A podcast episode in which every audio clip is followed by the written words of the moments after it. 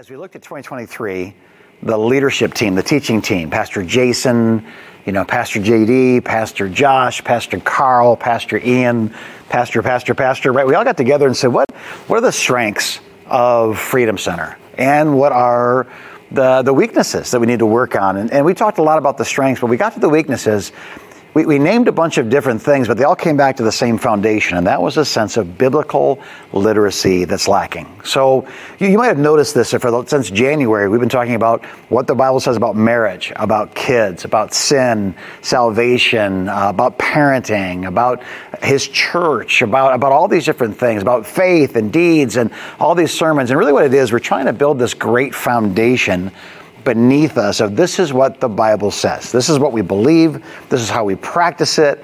This is the faith of our faith community. And so today we're going to continue in that, that vein and that thought of building a biblical foundation, but we're going to change from, from what we believe and how we treat each other to the world around us. And I think you're going to be surprised because of the modern uh, day that we live in, there's a lot of a lot of factions, a lot of fractured relationships, a lot of camps and tribes and silos. And today we're going to talk about what it means to be a believer as we kind of turn our arrows outward and look at the world around us. Um, and we really need to get this right. And you might be surprised to learn that in the verses of scripture we're going to look at today, you see yourself in it, maybe you see others in it, maybe you say, aha, I know who those are.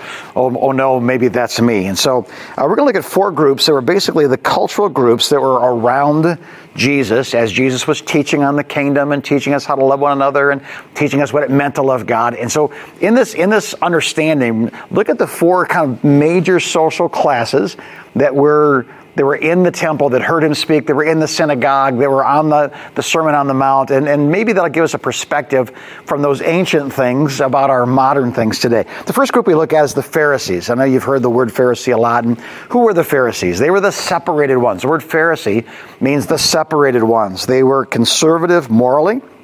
They believed in an afterlife, and one of the things that comes with believing in an afterlife is that this world, this life matters because it's judged and you're rewarded or, or not rewarded in the next life.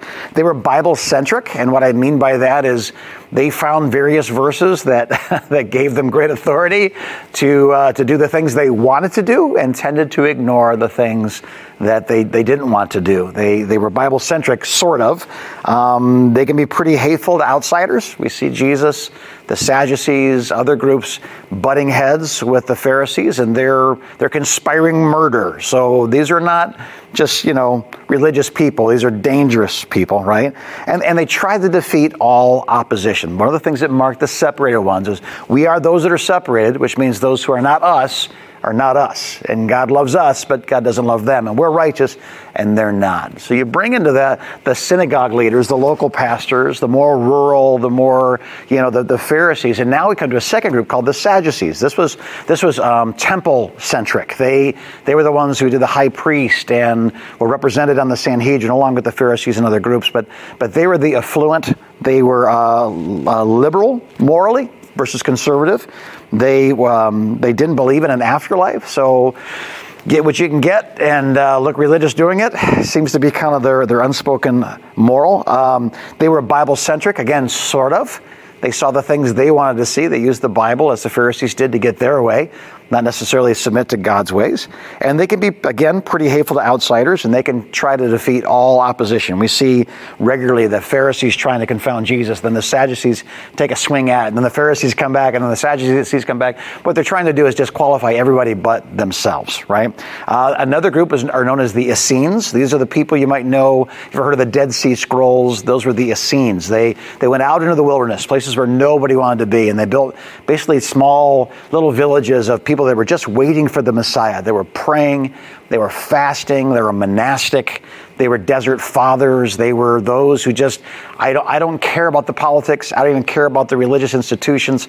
All I care about is God. And they ran off from the rest of culture and developed a separatist culture of their own. And then lastly, we've got the zealots. And these were also known as the Sakarim. And what that word means is little daggers. So these are our assassins. These are our people that if, if you're bad enough, we can kind of go Taliban on you. We can we have the religious right to execute people who are really bad. And so you've got the Essenes, I just want to escape, the, the Sakarim that want to execute. You've got the Pharisees, you've got the Sadducees, and and the, the atmosphere that's created. Now please hear me. The atmosphere that's created by all these different camps, all these different tribes, is one of, of tribalism. It's us and it's them. Well, it's us and they're the problem. No, we're the solution. They're the issue. This is the most important election of our lifetime. You ever heard that? Every election, right? If you don't do this now, America, you hear this? So they're defensive, they're aggressive, they're violent. Can I take it a step farther? They're dangerous and shockingly all religious. And how is that possible that I'm executing people with my, with my dagger? Out of zeal for God. I'm separating from all mankind because of my zeal for God. I'm, we're separated from the rest of the world because we have superior doctrine and we're separated from all mankind. Well, we're, we're, the, we're the ones that have the temple worship and therefore the blessing of God on the temple, and all mankind is wrong but us. And all of these exceptions focus on, and I want you to hear me, they all have an agreed upon devil, but they don't have an agreed upon God. And what I mean by that, I'm not saying they don't have the God of the Bible in their doctrines, but they certainly have missed his heart. And I want you to hear me. Yes, I'm talking to you. I'm not talking to the person behind you. Elbow your neighbor right now and say, He's talking to you too, not just me. He's talking to me too, not just you. Come on, do it. So understand this: that they're they're separated, they're tribal, and what, what separated them? They all have a devil that they, that as a group, they've all agreed on to fight, but they lack this this sense of God to move forward with. They, they know what they're against, but they don't speak much of what they're for. So, just being honest, you recognize anybody on that, that ancient list of characters from 2,000 years ago? Recognize any maybe modern things today that you might equate to what you are, or they are, or we are, or those are, or them is, right? If you do, then understand this. If you found your enemy on that list, I'll bet you your enemy found you on that list as well you right wing nut, you left wing commie, you, right? The same fractional groups have different names today, but yet we find a lot of similarities and familiarity. So, and then there, there's someone um, on this list that comes up, and, and they've all moved in their offensive, defensive tribes, all believing that they're the majority, that they're right and everyone else is wrong. And then Jesus shows up. And, and understand this because Jesus was perfect morally, he's the living Word of God. He's not discerning a certain portion for his benefit. He is the Word taken on flesh. Um, he, he tries to win the opposition, not defeat the opposition. And because he loves outsiders, understand this no one likes him. the Pharisees can't stand him. The Sadducees can't stand him. The Essenes have probably never heard of him because they're off doing their own thing in the desert. And the Zealots are probably trying to plot ways to, to kill him, right? So maybe this. Maybe this, this background helps you understand. Luke chapter 15, open your Bibles, Luke chapter 15 verses 1 and 2, and he gives you kind of a background of who Jesus is speaking to and their reactions.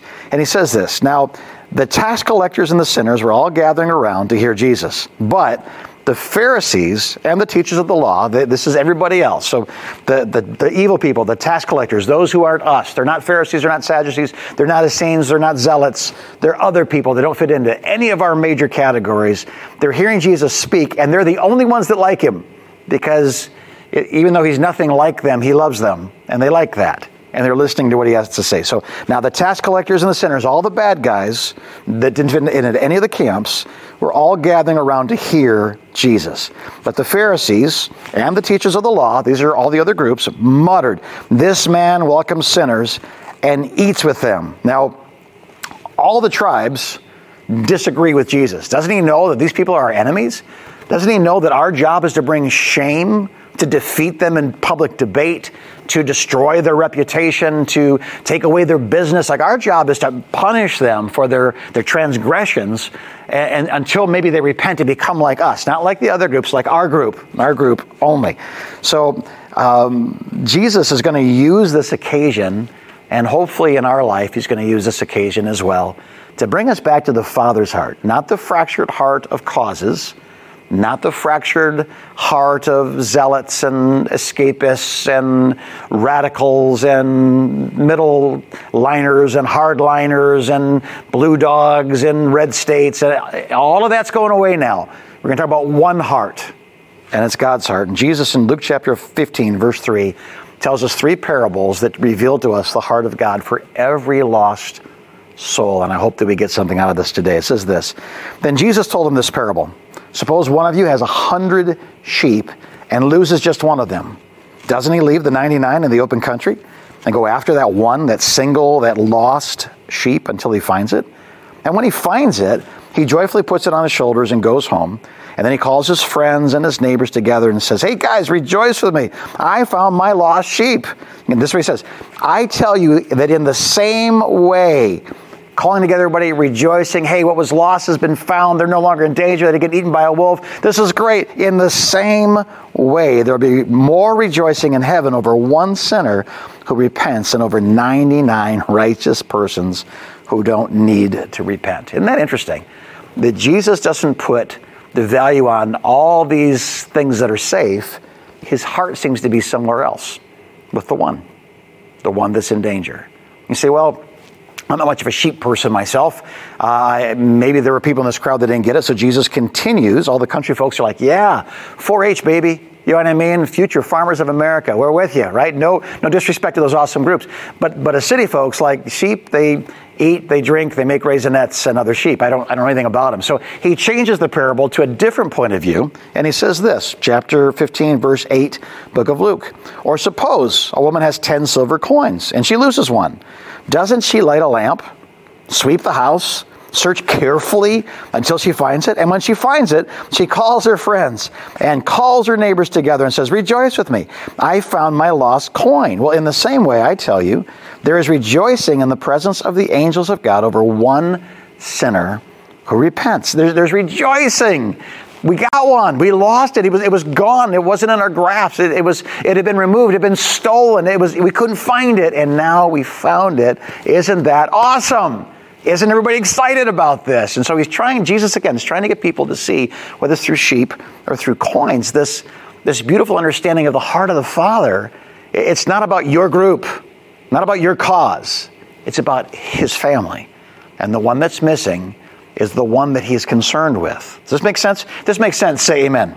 So look, look, at this. So by now, some are getting it, and as always, some are arguing with it. So he, he gets very specific, and I'll even go to the place of saying graphic. So he's going to give us now the parable of the prodigal son. We're going to see this from a much more human, not coins, not sheep, but families. And just about all of his listeners were a part of a family, and they understood a father and a brother and a son, and missing and absent and scared for. And so he says this in uh, Luke 15, verse 11. Jesus continued There was a man who had two sons. The younger one said to his father, Father, Give me my share of the estate. And so he divided his property between them. Now, not long after that, the younger son got together all that he had, set off for a distant country, and there squandered his wealth in wild living. After he had spent everything there, uh, there was a severe famine in that whole country, and he began to be in need. All the money's gone, and now he's hungry. So he went and he hired himself out to a citizen of that country who sent him to his fields to feed pigs.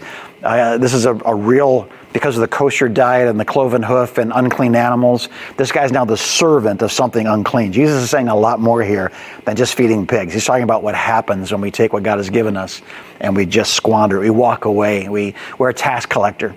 We're a sinner, right? And he, he longed, the son longs to fill his stomach with the pods that the pigs were eating, but no one gave him anything.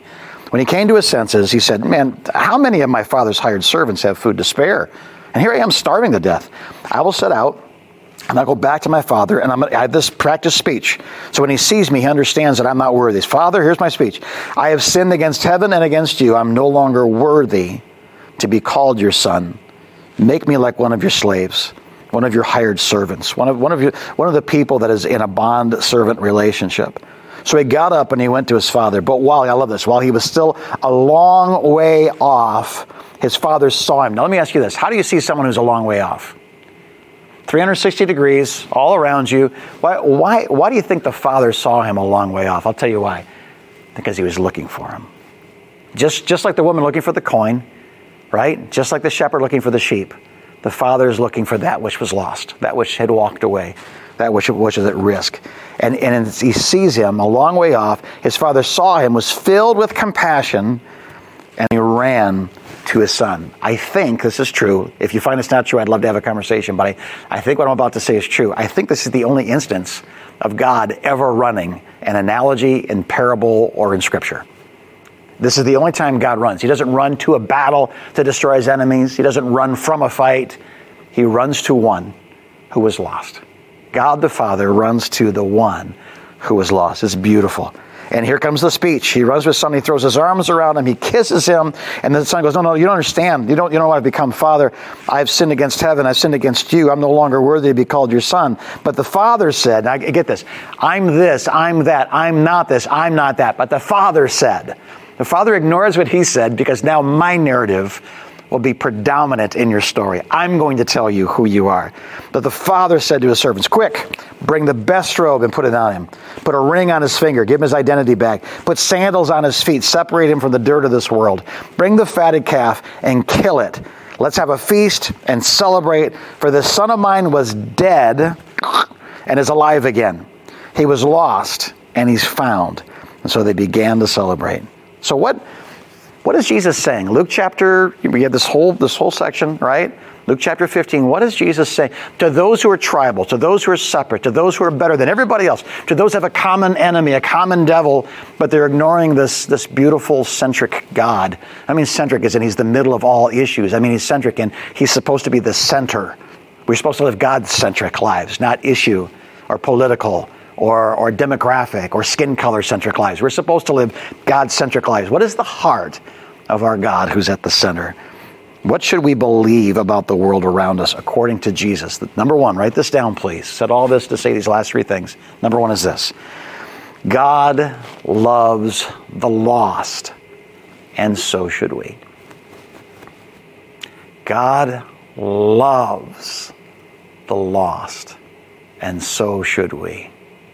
Um, I personally am very grateful that that sentence was true when I was 16 years old and 18 years old and about about 19 years old. Those are significant seasons of great coming back, great prodigal son coming back to God moments in my life. I'm so grateful that God loved me, continues to love me, but that God loves the lost, and so should we.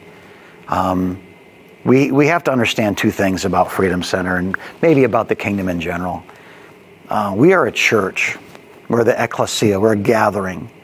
But I, we're, we're, for, we're for anybody.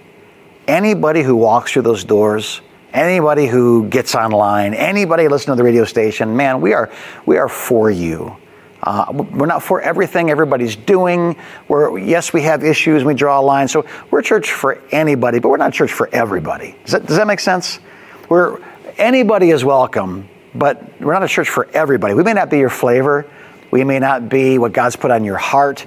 We may have certain doctrinal stances that you would disagree with. We have some, some simple moral standards, like I don't believe that, and that's that's you have a free will and you can use it any way you choose.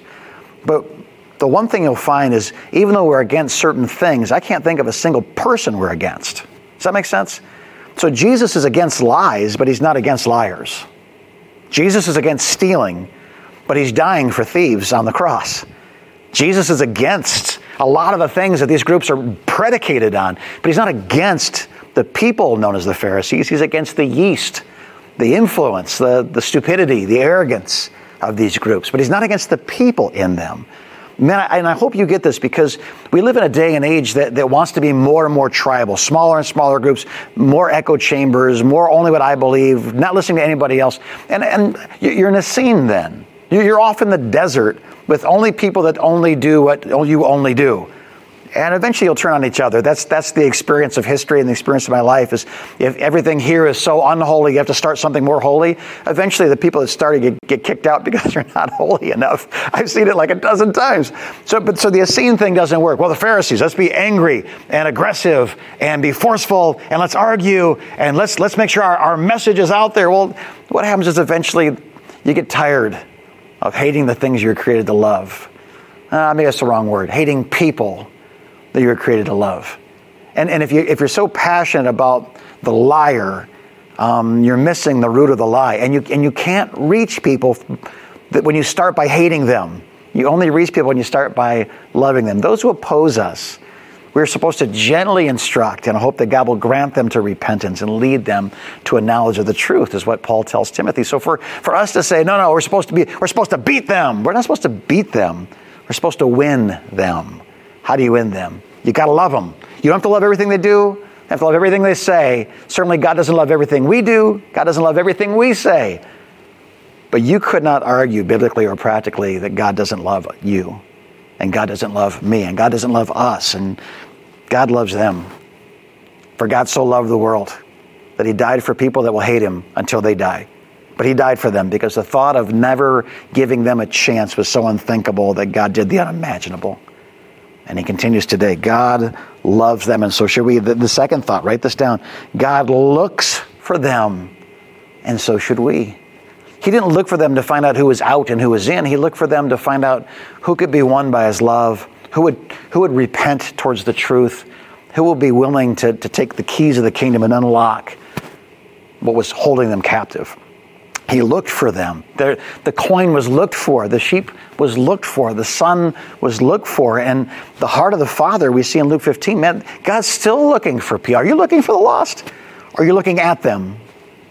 Are you looking for the lost so that you can win them? Or are you looking at them so the tribal lines are clear drawn and who's in today and out tomorrow? Guys, I got like, like, please hear my heart. This is fresh. This is new but, but a phone call I got just today from a leader that loves Jesus in our community. He said these words to me. He said, Evangelical Christians are the most angry, bitter, separatist people I know. And I went, Oh, God, this is a believer, by the way, but he's, he's a believer in, in a much larger context than a local pastor might be. And he said, I'm just so tired. I'm not fighting the world so much as I'm fighting the church. Why? Because he doesn't align with the Pharisee line or the Sadducee line or the Essene line or the assassin's line. They, people want him to be what they are mad what they're mad about, passionate what they're passionate about, you know, against what they're against. And if the one thing isn't it, they're gone. Listen, we got to come together. And if there's anything that can bring us together, it's not going to be politics and it's not going to be even theology. It's not going to be philosophy. It's not going to be economy. What's going to bring us together is when you and I both weep. We're both broken. We're both hurt for that which is lost, and we come together to purpose in our lives to find them. Then those who have economic advantage will share it, and those who have philosophical advantage will teach it, and those who have biblical knowledge will, will become teachers in groups. We, we have to be so concerned about them that we're less concerned about us and less concerned about me. God loves them, and so should we. God looks for them, and so should we. And the last thing, and probably the most important thing, and it's on all of these parables, but I, I just really want to hammer this home. God's heart is more with those who are lost than those who are found. And so should ours. God's heart is more with those people we listed as our enemies potentially on that list than he is with the found. And so should ours. Many years ago, I had a I don't know what to call it. It's funny. This is probably a 20 year old revelation or experience of sorts. I was, um, I had an old Jeep CJ. It wasn't old then. now I'm old and it's actually cool and classic. Um, but I was sitting out on the ball field here in, at the Fenton campus and I was looking at the middle school and high school that are right across the street. And I, I had this unique imagination, I guess, this neat, unique, vi- it wasn't a vision, but it was real even though it wasn't real. I, it's hard to explain, but I had this experience that was a, a guided emotional tour of the heart of the Father concerning the lost. And I sat there in my Jeep, and um, all of a sudden the thoughts of Columbine. Those of you who are young might not know what Columbine is, but Columbine was a school in Colorado where a couple of kids went in with pipe bombs and shotguns and pistols, and they, they shot up the school and killed a bunch of people. It was a it was a shockingly unique uh, experience back then. Unfortunately, it's, it's something we deal with far more commonly now. But uh, that imagination hit me. My sons are in those buildings. And what if today was that day? and I heard the boom and the pop, pop, pop, pop, pop, pop, pop, pop, pop.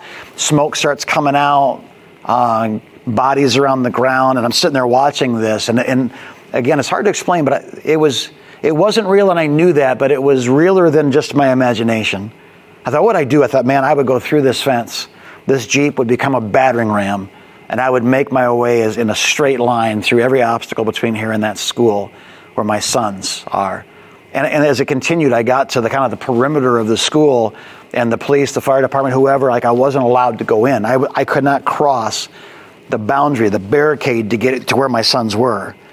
And so I just sat there, and I remember uh, this is strange. And again, I, I, acknowledge this is strange. I'm not saying this is doctrine. This is the King Jim version of, of, this parable, I guess, not the King James version. But I, I remember sitting in my Jeep, and real tears are flowing down. My heart is pounding. I'm experiencing this, and I'm just, my kids are in there, and I'm out here, and I don't know what to do, and I can't get to them.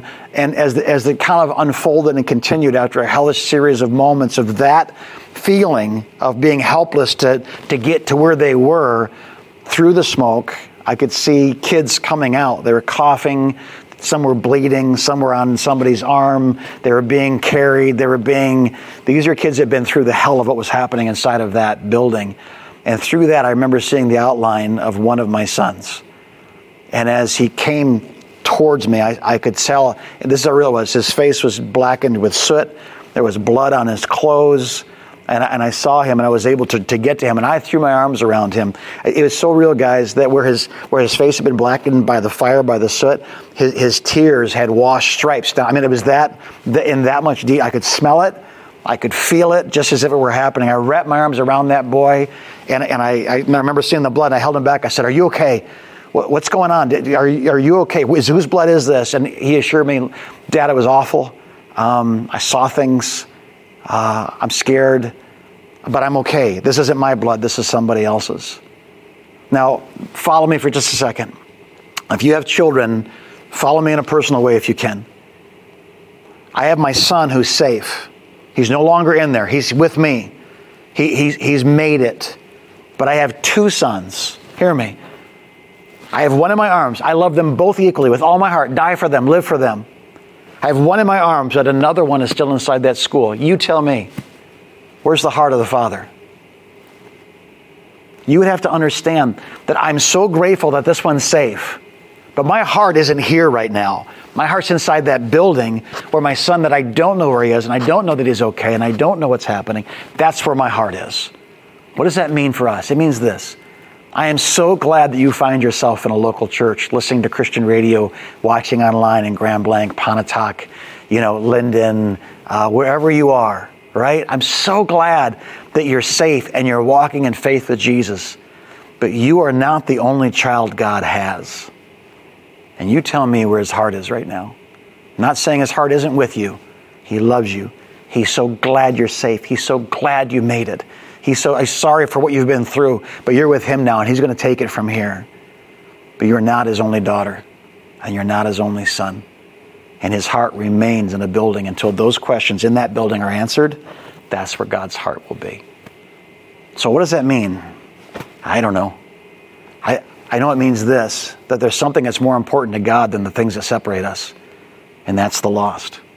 I know it means that for me to give my life to lesser causes and miss out on the Great Commission is to have wasted my life. To trust in the mechanisms of man rather than walking in the broken heart of the Father for the lost would be a waste. And so my life and my calling to those would be that we would lay ourselves down for them. I, I was just sharing the story with a, the, the teaching team, and Pastor Ian said, You know what? I, I think you should end the message this way, and so I'm going to take a suggestion. Um, I wish in that vision my son would have said, I know where my brother is. Will you come with me? We're going to get him out of there. I'm telling you, as a father, I would follow my son to where my other son is, and we would get him out of there or we would die trying. And that, that is a biblical foundation of our heart towards those that are not like us, that are not one of us that are not in our tribe, our silo, our group. Our heart should be to love them, to win them, to see them, to understand them. You should be able to, to state their points to them as well as they could state their points to you. and yet be able to disagree because of truth with the lies that have been believed. But if you don't love them first, they don't care. Everybody loves to argue today. Um, I love it when the argument is settled by love. I love it when division becomes unity. I had a man come to me years ago, said a local pastor, and he said, I, I, need to confront you about something. I said, Take out the chainsaw, baby, let's do this. And he, he said, I heard that you had said that, um, that my congregation and me as the leader is dangerous. I said, You know what? Let me just stop you right there. I don't know who told you that, but you shouldn't trust them anymore because they're lying to you. I have never said, and I will never say, any leader in the body of Christ uh, that is in the body of Christ, let me qualify that, is dangerous. Uh, I agree, I disagree, you agree, you disagree. But in this, if we'll just agree on this, we can forget about the rest of the stuff. Do you love God? He said, Yeah. Do you love people? He said, Yeah. I said, Do you want to win the loss? He said, Yeah. Then, then you're my brother. And, and all the other stuff that people tell you about me and me about you to try to gain favor with us, we need to ignore those things. We need to trust those who speak a good report. And mean, to go about our day just trying to win the loss. So hear me, Lyndon. Come on, save your Clan back there, right? Pastor Jason right here, right? The commitment is to win the lost at any cost. That doesn't cost us our belief. You believe that? Say amen. Come on, Graham Blank, Pastor Jim, Carrie, come on. If you believe that, say amen. Pontotoc, come on, Greg. Shay, like, if you believe that, say amen. Radio people, if you believe that, come on, right in your car right now, say amen. You're, you're, you're watching this online and, and you're all by yourself. Come on, if you agree with that, say amen. All of us together now, everybody, all the groups right now, say with me. Everybody say amen right now. Say amen. We agree. We're here to win the lost.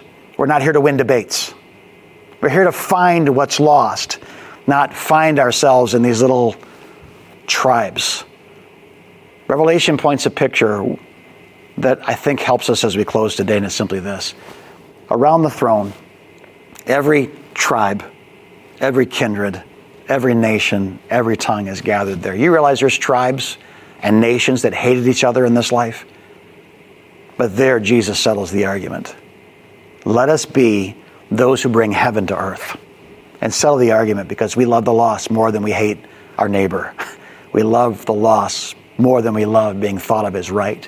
We love the lost more than we love our politics and our positions and our power bases and our arguments. We love the lost like Jesus loves the lost. So, would you pray with me? And I'll turn it back over, and your campus leader uh, is going to take it from here. Father, there's a brokenness in your heart towards the lost and jesus brings it out so eloquently so beautifully it's like it's like something really valuable that just wandered off and is now in danger it's like something that has value contained in it and, and somehow it slipped between the cracks and it's missing and someone lights a lamp and sweeps it's like a son that, that took everything that the father gave him and just wandered off and and wasted it and is now so lost so hurt so scared God, I, I thank you for those who will come and walk back into the family. But for those who won't, we're going to go looking for them. We're going to help you find your sons and your daughters in this hellish nightmare of a Columbine world. We will go and we will speak and we will love and we will forgive and we'll turn the other cheek and we'll be stronger than the demons we fight through Christ. And we will win the lost at any cost. It doesn't cost us our beliefs our trust in you. So, God, we commit this to you now in Jesus' name. And everybody said, Amen. God bless you guys.